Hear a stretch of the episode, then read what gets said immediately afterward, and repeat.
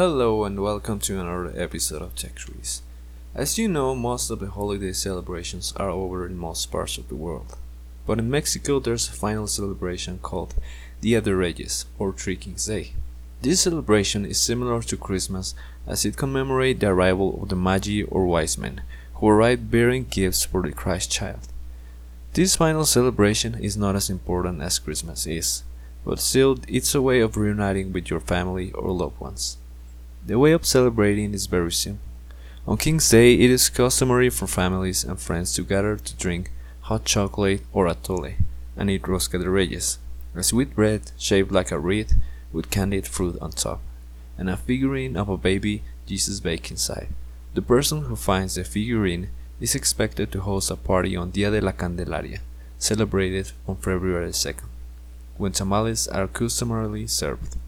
It is also usual to say that the wise men bring gifts to child similar to Santa Claus, but the wise man only brings toys.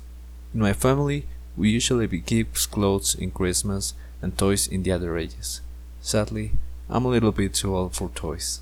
Anyway, I hope you enjoyed your holidays. Till the next time.